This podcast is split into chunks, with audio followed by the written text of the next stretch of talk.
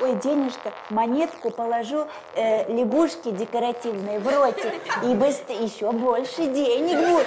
Поглажу собачку керамическую, чтоб день копейка к копейке, рубль в бубль.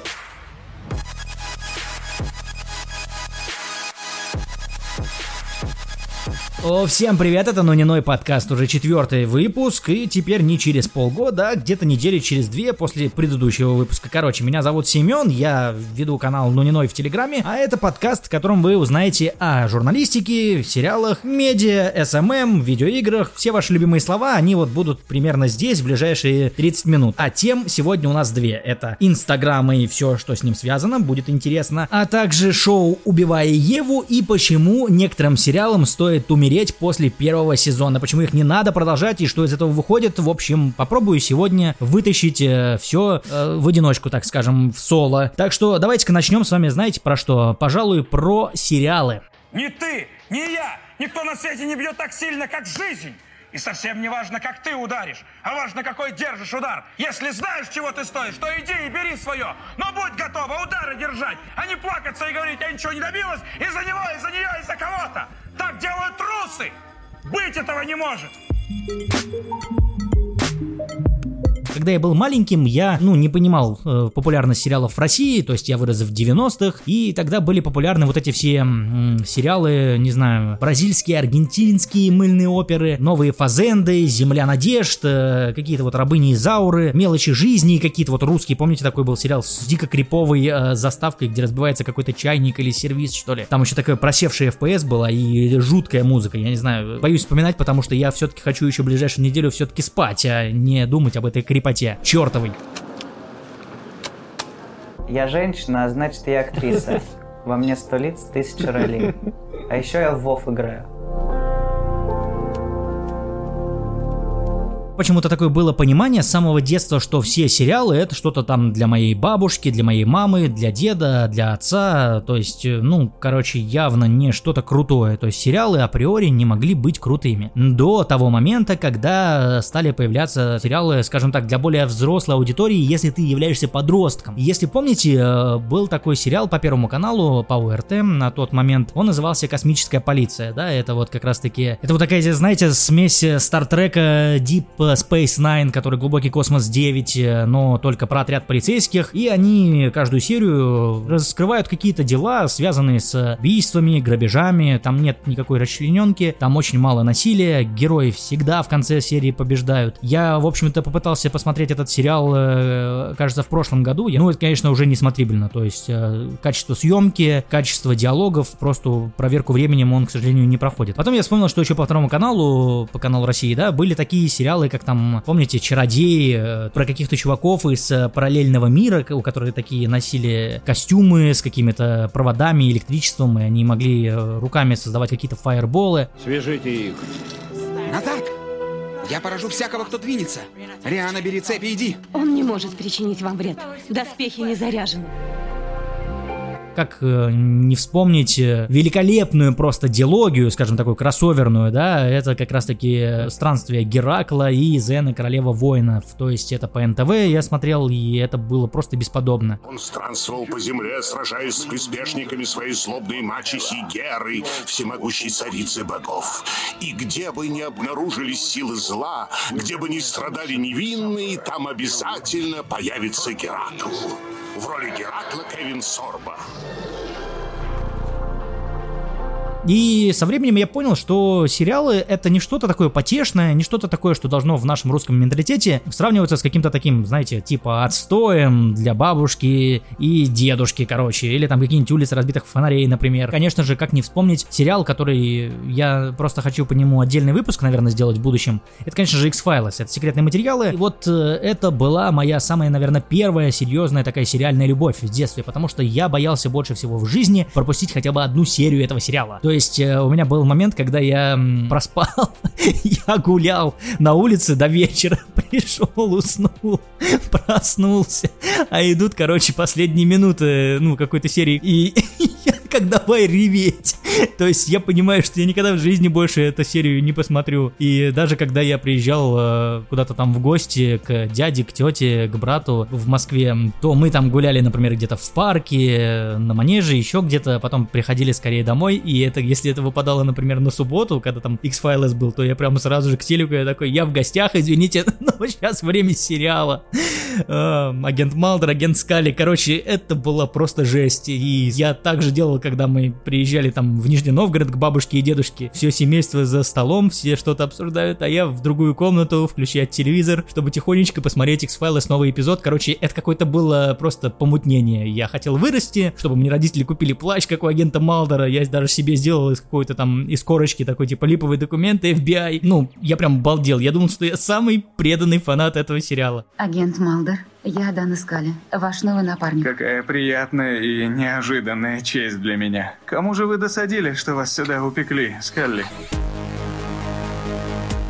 Я его несколько раз пытался пересматривать, э, целиком я его, понятное дело, не посмотрел, потому что как-то так сложилось. Я, может быть, с возрастом потерял интерес, но э, если меня сейчас посадить и включить любую серию, я, конечно же, с большой вероятностью смогу досмотреть ее до конца. Лет, наверное, 5 назад пробовал пересматривать все с самого начала, посмотрел сезона 2, наверное, и просто забил, потому что, ну, слишком большое количество сезонов и эпизодов. Но, в общем, истина где-то рядом, вы поняли.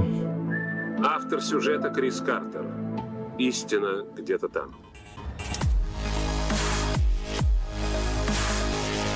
Сейчас же, конечно, ситуация изменилась, мы уже все с вами смотрим сериалы, сериалы это уже большой и крутой бизнес, э, они стали уже сопоставимы с фильмами, в них уже снимаются все наши любимые актеры, актрисы, которые раньше, может быть, считали, что съемки в сериалах это зашквары и так далее. Если вы, так же как и я, с детства смотрите сериалы, например, вы там любили Альфа, например, допустим, Хочу стать похожим на тебя. Ты мой кумир. Пожалуй, пойду приму душ. Я с тобой. В другой раз. Спасибо. Ладно уж, гляди не обварить.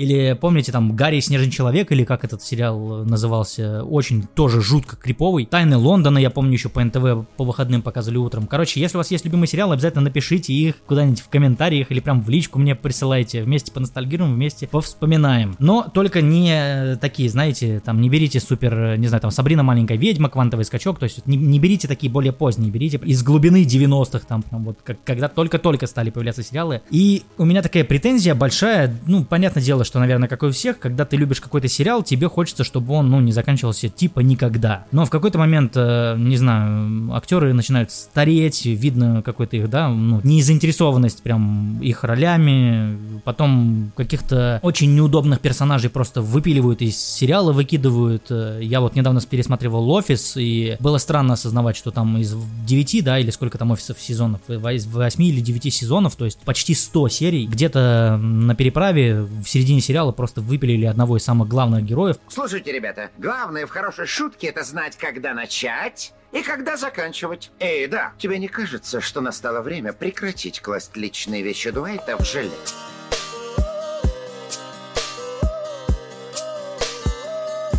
И я вот э, просто вспоминаю сериал, который мне очень нравится. Это вот Community.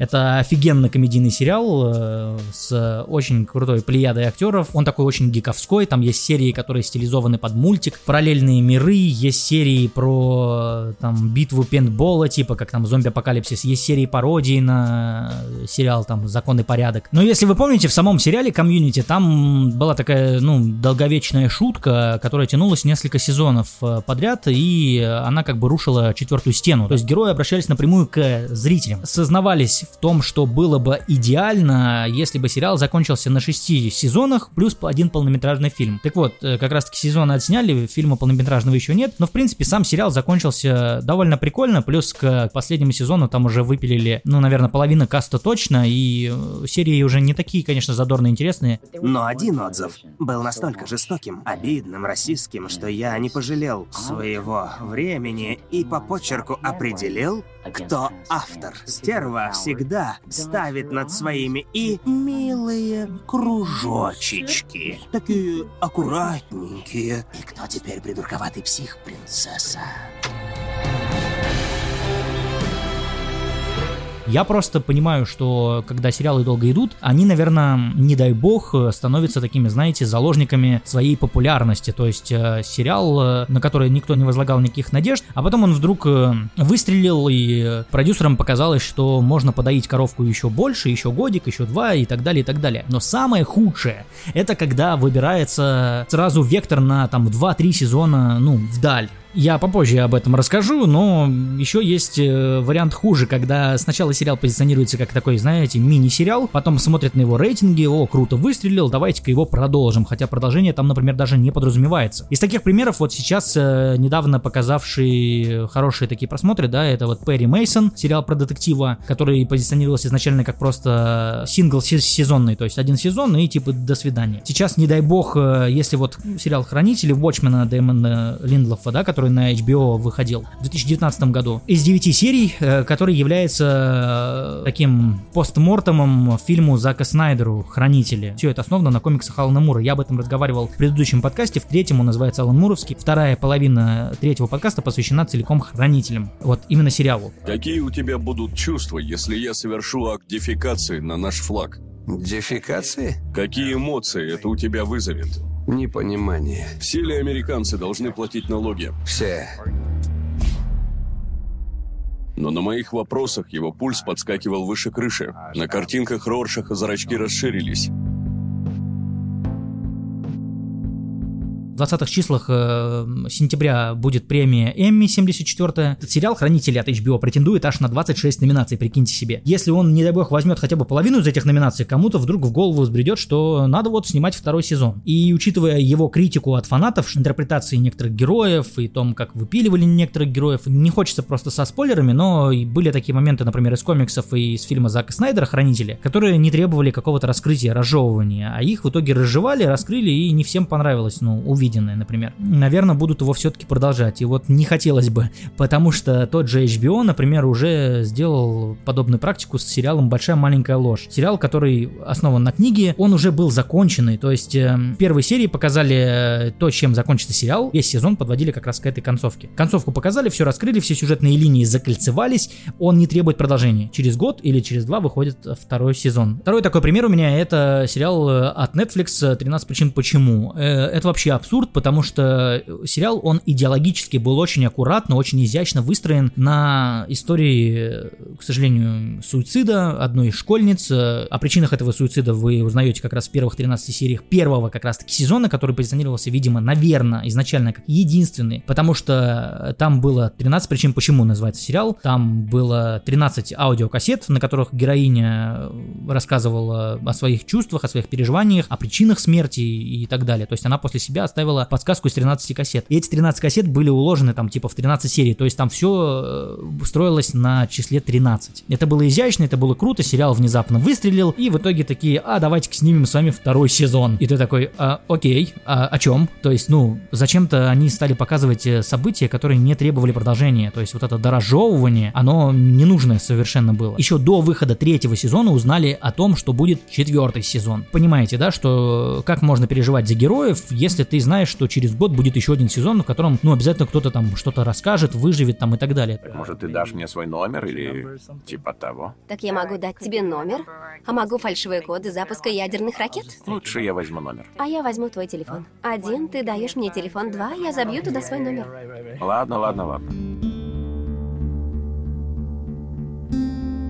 Например, один из хороших примеров это сериал Hunters про охотников на нацистов, э, такой с альтернативной историей. Сериал от э, Amazon. Когда вышел, он не очень таким сильным спросом пользовался, но его продлили спустя полгода. Есть, правда, и другой пример. Это сериалы антологии. Например, э, сериал «Американская история ужасов», да, когда каждый новый сезон это отдельные истории с отдельными персонажами, там в отдельных мирах, в отдельном таймлайне. Например, сезон про цирк ужасов, сезон про ведьминский ковен, Морган, сезон про психушку с инопланетянами там и так далее, и так далее. Такая же концепция, я вот недавно смотрел э, сериал «Террор», посвящен первый сезон полярникам э, в 19 веке, которые в экспедиции на двух кораблях, один из которых называется «Террор», а второй, по-моему, «Эребус», если я не ошибаюсь. Короче, сериал по одноименной книге «Террор» от Дэна Симмонса, это такой бестселлеровый автор, э, фантаст американский. Тебе просто интересно перенестись на 100 с лишним лет назад для того, чтобы узнать, как люди вот были такими первопроходцами, такими пилигримами. А второй сезон террора как раз-таки был посвящен уже концу Второй мировой войны. События происходили в Америке, в такой э, в военной резервации американской, которая была построена для японских иммигрантов. Там как раз-таки суть была завязана на духах японских. Это было жутко, это было крипово, потому что ты не понимал, как вообще этого духа обнаружить, как его распознать. Концепцию вы поняли, то есть это сериалы антологии, они могут выходить даже не каждый год, никто из нас этого не заметит. Но я бы сегодня хотел поговорить как раз-таки про «Убиваю Еву». А, это сериал от BBC эм, Америка, который был показан в, по-моему, апреле 2018 года, а потом через какое-то время, через несколько месяцев его стали показывать у нас. Тогда я его не стал смотреть, потому что я подумал, блин, я даже не понимаю, о чем это сериал, э, наверное, это что-то не мое. Потом у меня его посмотрела девушка, пересказала мне вкратце, что там происходит, меня это заинтриговало. Он мне понравился во многом из-за сценаристки Фиби Уоллер-Бридж, которую у нас тоже уже э, несколько лет в России знают. Э, сейчас она вместе с авторской группой, там Керри Фукунага, по-моему, еще входит в эту группу сценаристов. Керри Фукунага это режиссер первого сезона True Detective сериала от HBO с Мэтью МакКонахи. Как раз таки Фиби Уоллер-Бридж, она сейчас работает в соавторстве с э, другими чуваками, включая в Кэрри Фукунагу как раз. Они сейчас как раз написали сценарий для нового Джеймса Бонда, который все никак не может выйти из-за коронавируса. And Mr. Bond, James Bond. Thank you, Mr. Name's Bond, James Bond. My name's Bond, James Bond. An unexpected honor, Mr. Bond. Фиби Уоллер-Бридж, она еще известна по сериалу Флибэк, который у нас перевели как «Дрянь». Это офигенный сериал с очень высокими оценками, он получил много наград, его всегда все хвалят. И там серии минут по 20, наверное, идут, и плюс э, вообще серий там очень мало, там всего два сезона, в каждом сезоне типа серий по 6, по-моему, или по 7, как и любой английский сериал, его можно посмотреть за полвечера, это не шутка. Вот эта девушка Фиби Уоллер-Бридж, э, она всего успела спродюсировать и также написать сценарий всего лишь там к наверное, пяти сериалам, но каждый прямо попадает вот, ну, в яблочко, что называется. И как раз-таки сериал «Убивая Еву», он прикольный вот чем. Это сериал про наемную убийцу, девушку, которую зовут Виланель. Это, кстати, одноименное название вот романа. Я, к сожалению, не помню, кто его написал, но роман называется «Виланель». На основе этого романа как раз-таки его адаптировали под сериал «Убивая Еву». Виланель, которая ездит по всему миру, и она является первоклассным киллером, ходит от полиции, никто не может ее поймать годами, и при этом это самый там жуткий первоклассный киллер, э, всемирно известный, мировой. И на нее как раз таки охотится Ева Паластри, это агент э, Ми-6, сотрудник английской разведки, британской. И вот они в составе группы оперативной э, идут по следам вот этой Виланель. И прикол этого сериала в том, что, во-первых, он очень такой эстетичный, то есть там очень клевые ракурсы камеры, там очень клевые планы, там крутой цветокор. Музыка там вообще обалденная. Он такой, знаете, самобытный, как я бы, наверное, его э, назвал бы таким, скажем так, антиподом годом э, мистеру роботу Сэма Исмаила.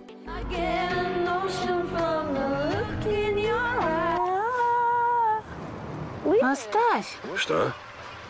Мне нравится.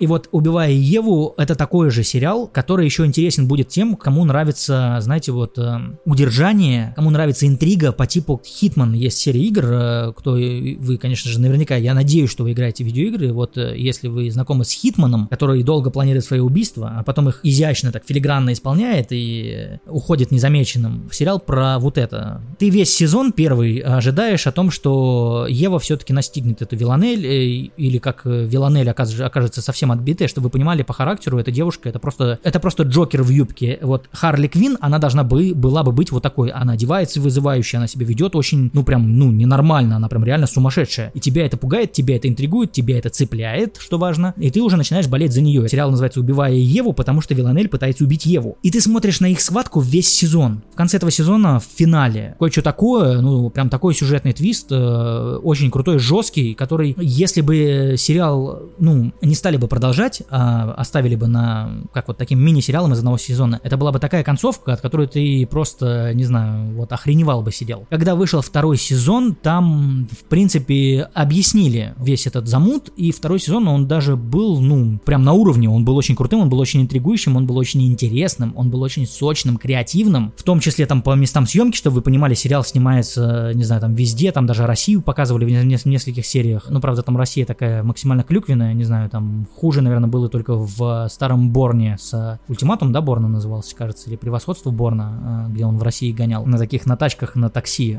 Волги, по-моему, это были желтые с шашечками. И вот убивая Еву второй сезон, он был крутым тем, что он э, заканчивал все вопросы из первого сезона. Все для того, чтобы в конце второго сезона сделать еще один сюжетный твист, который еще более жесткий э, по сравнению с первым. И только для того, чтобы потом сообщили, что сериал будет у сериала третий сезон и сразу же четвертый сезон, который, дай бог, будет последним. То есть, если он станет последним, то это будет просто топ, это будет просто офигенно, пусть так и будет, потому что в противном случае я не готов каждый год э, ждать вот убивая Еву.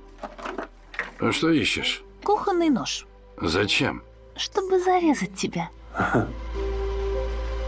В этом плане я очень люблю сценариста Ноа Хоули, который подарил сериал «Кости», который подарил нам всем с вами «Фарго», замечательный сериал, и который как раз-таки занимался над созданием «Легиона», сериала про э, мутанта из, э, короче, сына профессора Икс, из X-менов, профессора Ксавьера. И это дико стильный, креативный, сочнейший просто сериал, он максимально отбитый, то есть он максимально шизофренический, этот сериал «Легион». Посмотрите хотя бы просто первую серию, вы поймете по монтажу, по саундтреку, по цветокору, по операторским там каким-то фишкам. Ну, круто. То есть там прям подход вообще не дешевый. И вот этот как раз таки сериал «Легион», а, когда делал Ноа Хоули, он говорил, что будет три сезона и конец. То есть э, каким бы ни был сериал, эм, было известно заранее, что это будет точно три сезона, было известно заранее то, что э, как бы каким бы он популярным там или востребованным ни был, его продолжать не будут. И это как раз таки правильный подход, потому что все остальные примеры укладываются в парадигму, не знаю, там назовите любой, там клинику высасывали из пальца,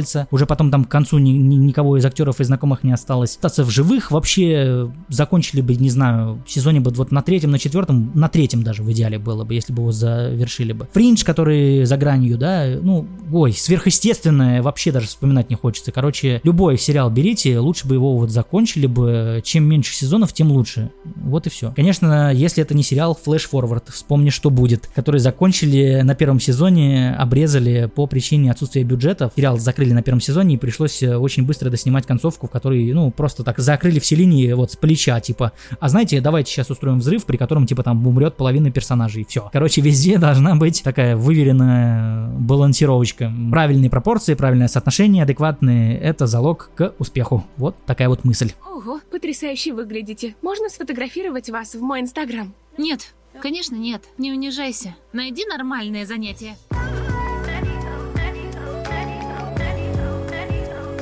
Вторая тема, обещанная в самом начале, это Инстаграм. Я понял, что это максимально удобная для меня социальная сеть, именно социальная сеть, потому что максимально удобный для меня мессенджер сейчас и вообще платформа для публикации своего контента. Это, конечно же, Телеграм-канал, и самой удобной соцсетью я сейчас считаю Инстаграм, потому что, судя по экранному времени на айфоне, я трачу где-то 10 часов в среднем в неделю. Комментирую посты, я лайкаю посты, я отвечаю быстрыми реакциями. Кстати, это просто балдежная функция. Мне очень нравится вот это вот э, сам феномен быстрых реакций. Это очень э, крутой способ э, получить такой краткий, концентрированный фидбэк по поводу как раз-таки контента, как это называют, эфемерный контент, коим относятся как раз-таки сторис в Инстаграме, которые живут э, всего лишь сутки. Я точно знаю, что меня слушают несколько таких креаторов, которые тоже сами ведут, ведут свои каналы собственные. То, как они это делают, э, мне в принципе нравится. То, как они э, зачем-то перепощивают новости, например, там меня слушают люди, которые ведут страницы про видеоигры, и они зачем-то публикуют новости про видеоигры. Я не понимаю, зач- зачем это надо, если все новости у нас появляются из там двух-трех источников, точнее там DTF, Игромания, Канобу, например, вот так вот, да, если в правильном порядке порядке. Зачем, ну, вы э, тратите свое время и силы для того, чтобы перепощивать новости для людей, которые уже в курсе этих новостей? В этом нет смысла. Я пробовал так вести свой канал Нуниной, но я делал тогда ставку на... В первый год его существования я делал ставку на то, что когда люди спят, SMM щики, Игромании и DTF, я просто беру с западных сайтов информацию быстрее, чем они. То есть у них она появляется на утро, а у меня она появляется, ну, поздним вечером и ночью. Трафик все-таки э,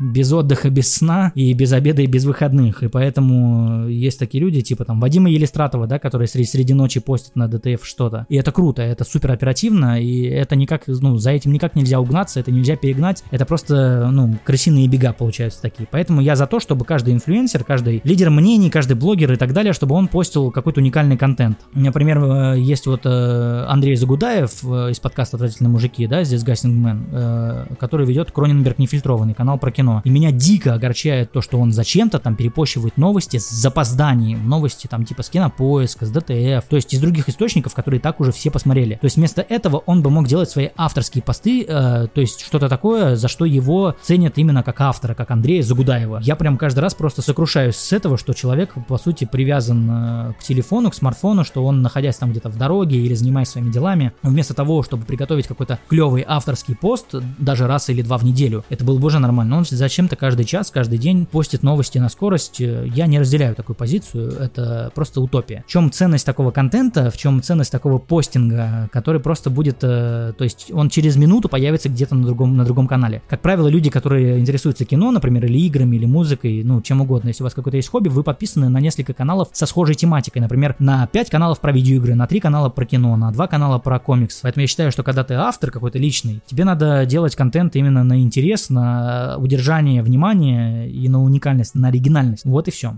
Ну, и вообще, вот в- никакого удовлетворения. Ну вот что это за херня произошла? Что же касается Инстаграма, так вот, я посмотрел тут недавно несколько лекций от э, SMM-специалиста, маркетолога Павла Гурова, человек, который работал там с Газпромом и так далее. У него очень много крутых кейсов, он очень крутой. У него есть там свой подкаст, и он еще является участником подкаста «Продажные блогеры» про маркетинг. И суть в том, что как раз-таки Гуров э, рассказал пару лайфхаков про Инстаграм, и я сейчас с вами хочу поделиться этими лайфхаками, которые вам, возможно, помогут как-то продвигать дальше контент, и сам я тоже буду этим пользоваться. Вся информация, она как минимум двухгодичная давности, то есть эта лекция была в 2018 году, но она не потеряла сейчас свою актуальность. Алгоритмы Инстаграма сейчас стали такими, что их сложно обмануть. Если ты, как раньше, там, у меня точно один из моих руководителей э, пользовался услугами ну, заказных ботов, то есть у нас это было в практике, когда комментарии закупались на вот этих вот индонезийских фермах каких-то, да, или где там эти фермы сидят, с бытоводами, короче, которые просто там типа лайкают посты, расшаривают их, комменты оставляют. Алгоритмы Инстаграма развернуты в такую сторону, что есть такое понятие, как родство, да, э, affinity. То есть, например, у Гуров тот же самый объяснял, э, что если, допустим, вы заказали рекламу там на узбекской или киргизской или индонезийской ферме, то этот контент просто будет расшариваться среди таких же ботов. То есть это просто мертвый трафик, это путь в никуда. Также в связи с борьбой э, с накрутками было такое правило еще выработано, что в Инстаграм ранжирует очень хорошо те посты, которые привлекают внимание не только своими там лайками. Лайки обесценились. Есть такое понятие, как дежурный лайк. Когда мы ставим лайк просто потому, что, ну, типа, просто потому что, вот все, это необъяснимо. То есть не потому, что нам там понравилось или нам не понравилось, потому что, например, мы шлепаем лайки на все посты этого человека. Бывает же такое, согласитесь? Чтобы избежать вот этой вот э, феномена дежурного лайка, э, стали ролять э, комментарии. Причем комментарии, которые содержат в себе больше четырех слов. Это очень важно. Спасибо за пост, было очень интересно. Вот э, этот, этот комментарий будет расцениваться больше, чем просто, например, ряд смайликов или там «О, круто!» Или там «Отлично!», «Поржал!». То есть, потому что эти фразы могут оставлять как раз-таки боты. И у меня есть один такой, э, скажем так, знакомый аккаунт, который постоянно постит э, фотожабы. Он собирает там 50 комментариев, 30 комментариев. 90% из которых это просто вот реально смайлики, типа там ржущие смайлики, типа там смайлик с огнем, смайлик типа там с мышцей, такой типа «Ах, хорош, красава!». Эти комментарии, они не учитываются. Вот в чем суть. Их э, система Инстаграма, алгоритм их просто списывает. Также Гуров еще рассказал про такую штуку, что если вы редактируете пост, то есть, допустим, у вас там есть какая-то ошибка, опечатка, вы ее исправили, или вам надо дописать какую-то информацию, апдейтнуть ее и так далее. И ваши друзья, ваши подписчики не будут его видеть в ленте, потому что вы его исправили. Потому что Инстаграм может посчитать это за какой-то обман, за мошенничество и так далее. Поэтому сам Гуров советует э, перепроверять трижды каждый пост перед его публикацией, например. То же самое правило касается тех постов, которые вы отправляете в архив. Например, вы опубликовали, потом передумали, удалили и достали потом из архива, и этот пост тоже будет мертворожденным. Поэтому лучше его переписать заново. Лучше вообще его удалить, э, сделать какой-то другой пост, а этот пост сделать потом, либо не делать вообще. Говорят, вот, андеграунд, это те вот это, это те не на студиоснах плясать. Ну и я как-то правильно сразу начал вот воспитываться в этом. Занимался, занимался, занимался. Еще года три ты позанимаешься, ты будешь про.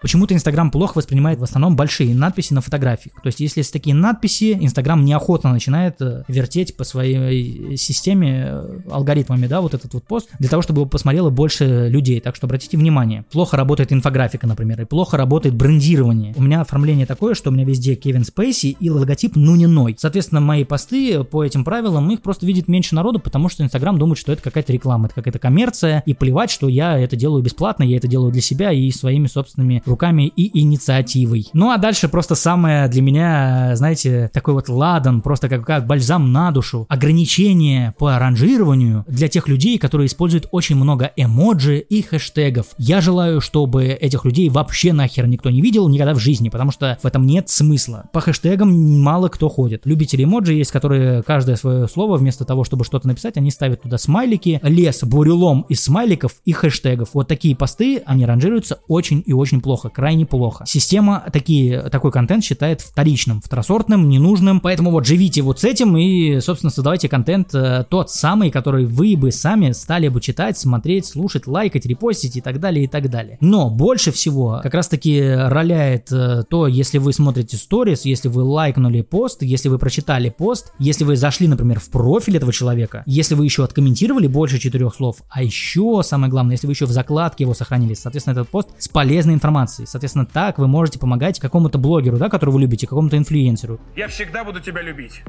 Ты мой сын, плоть от плоти. Самое дорогое, что у меня есть. Но пока ты не поверишь в себя, жизни не будет. А теперь иди нахуй! Так что я думаю, мы с вами прорвемся осенью что-то забубеним новенькое. Это был подкаст «Ну не ной». Увидимся мы с вами явно, вот я вам серьезно говорю, явно не через полгода, потому что первый, второй и третий выпуск, только представьте себе, три выпуска, три подкаста вышло более чем за год. То есть каждый из них выходил с разницей в полгода. А между вторым и третьим вообще прошло 9 месяцев. Родил называется, ходил с животиком подкастом 9 месяцев. Так что четвертый подкаст будет такой в догоночку, он быстрый, он более веселый. И э, давайте вместе переживем этот август. Надеемся, что это коронавирус и эти самоизоляции к нам осенью не заглянут повторно. Всем здоровья, берегите себя, мойте руки, пейте кофе. До свидания. Всем пока. Стоящий